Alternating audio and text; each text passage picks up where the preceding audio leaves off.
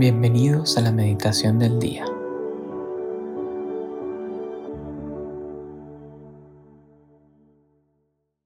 En el nombre del Padre, del Hijo y del Espíritu Santo. Amén. Hagamos un momento de silencio para ponernos delante de Dios.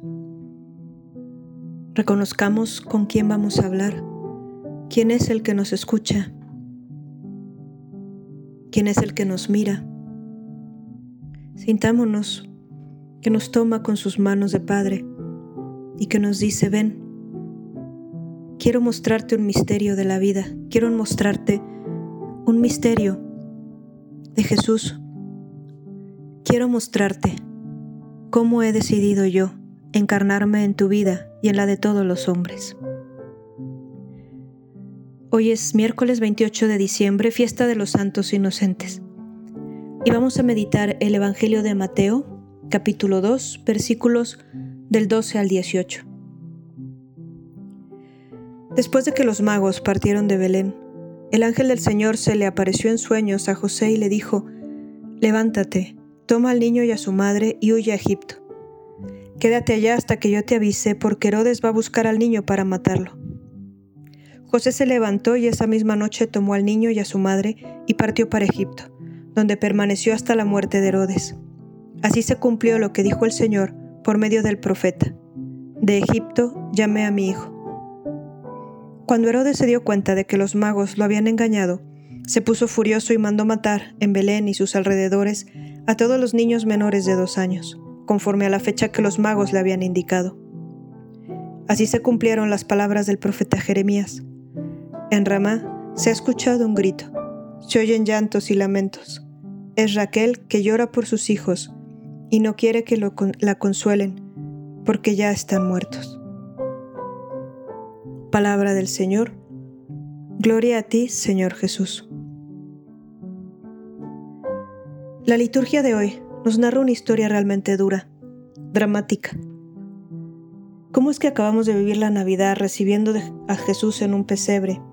Donde los ángeles cantan gloria en el cielo y pasa a los hombres de buena voluntad.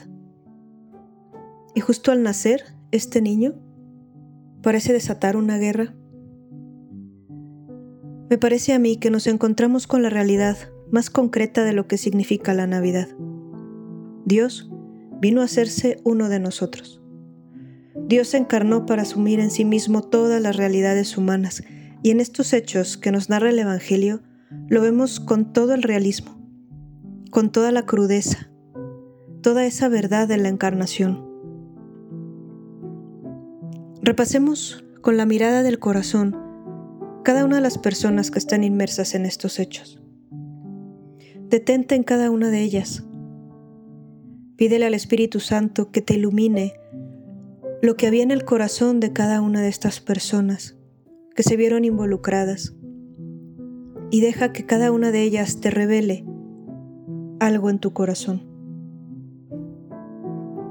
Los magos, que se dieron cuenta de las intenciones de Herodes y regresaron por otro camino, son hombres que buscaban la verdad y supieron descubrir la maldad y la avaricia de Herodes y no pactaron con sus ambiciones. Herodes les había querido engañar. Regresen y me dicen dónde está ese rey para ir yo a adorarlo. Los magos son gente que tienen la sabiduría de la verdad, que no pactan con las estructuras humanas de poder y no se dejan engañar por las apariencias. Herodes, en cambio, el hombre enfermo de poder, que ya en su vejez llegó incluso a la paranoia, mató a su esposa y a sus hijos para asegurar que nadie le quitara su trono. Ahora ve en Jesús su amenaza. Herodes es el hombre corrupto, desde lo más hondo de su corazón y que causará tanto mal, tanta injusticia, movido por el poder. ¿Cuántos Herodes tenemos hoy a nuestro alrededor, en la historia actual de nuestro mundo y nuestras vidas? Hombres que prefieren el poder, que son ambiciosos y pagan cualquier precio por lograrlo. También hay un ángel el mensajero de Dios. La mediación por la que José será advertido de que debe huir, un ángel en un sueño, mediaciones que solo un corazón como el de José podía entender que de esa manera se revelaba Dios a sus antepasados y se revelaba ahora a él. Un mensaje que parecía demasiado humano. Toma al niño, escapa, vete a Egipto. Vaya mensaje de Dios, vaya mediación de Dios. No podría ser un milagro, no podía Dios matar a Herodes de alguna causa natural. Un mensaje que reafirma que Dios se ha hecho hombre y vivirá como cualquier hombre de este mundo, ahora perseguido, migrante, huyendo por miedo y por el peligro de caer en manos del que parece ser más fuerte. El mensaje es tan humano que parecería que ahí no actúa Dios. Y sin embargo el Dios encarnado, el Dios Padre de ese niño desde el cielo, el mensaje que manda es el más encarnado y el más humano. Levántate, toma al niño y vete.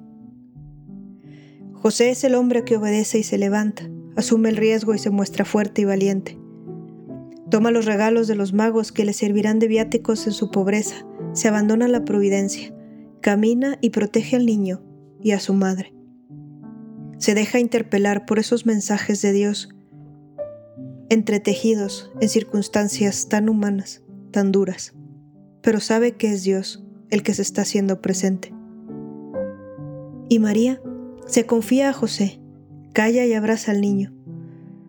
Sufre cuando se entera de los inocentes que han matado, siente en su corazón uno de esos dolores de espada que le había profetizado Simeón. Pero María camina, se deja llevar y va a donde ese Dios encarnado les lleva. Detente un poco ahora, piensa en José, piensa en María. ¿Qué hubieras tú pensado y sentido en su lugar? Yo siempre digo que si yo hubiera sido María hubiera echado a perder todo el plan de salvación. ¿Acaso Dios quería eso? ¿Acaso no tenían en sus manos al Mesías? ¿Por qué Dios los hace huir sin avisar a sus familias a un país extranjero sin seguridades? ¿Acaso Dios no pudo defender a esos niños? ¿Cómo no perder la fe ante todo eso? Pero José y María saben vivir con la opción del Dios encarnado. Se dejan guiar por un Dios que viene a hacerse solidario con los que huyen, con los perseguidos, y lo hará en la cruz con los que mueren. Para poder decir a cada uno en su momento, no temas, soy yo. El sufrimiento, la persecución, la muerte no son la última palabra. Vive junto a mí toda tu vida, que yo te llevaré a vivir la mía en la eternidad. Tu vida y la mía se parecen a este momento del Evangelio. Vivimos en medio de magos, sabios que no pactan con las estructuras corruptas de este mundo. Vivimos en medio de Herodes, vivimos en medio de católicos llenos de fe y de esperanza como Jesús y María. ¿Con quién me identifico yo en las realidades cotidianas de mi vida? ¿Hay algún inocente a quien Dios me pide proteger de los Herodes que me circundan? Un niño no nacido, un joven expuesto a las drogas, un compañero de trabajo calumniado, un anciano solo, un hermano dejado a su suerte. La liturgia de hoy es la realidad nuestra de cada día. ¿Dónde me coloco yo en la historia de la humanidad de la que me toca ser protagonista?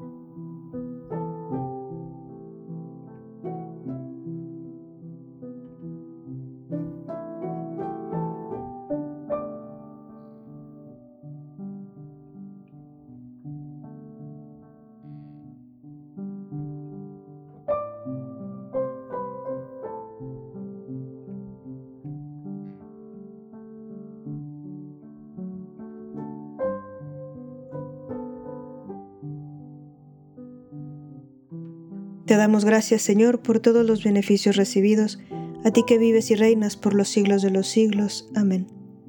Cristo Rey nuestro, venga a tu reino. María Reina de los Apóstoles, enséñanos a orar. En el nombre del Padre, y del Hijo, y del Espíritu Santo.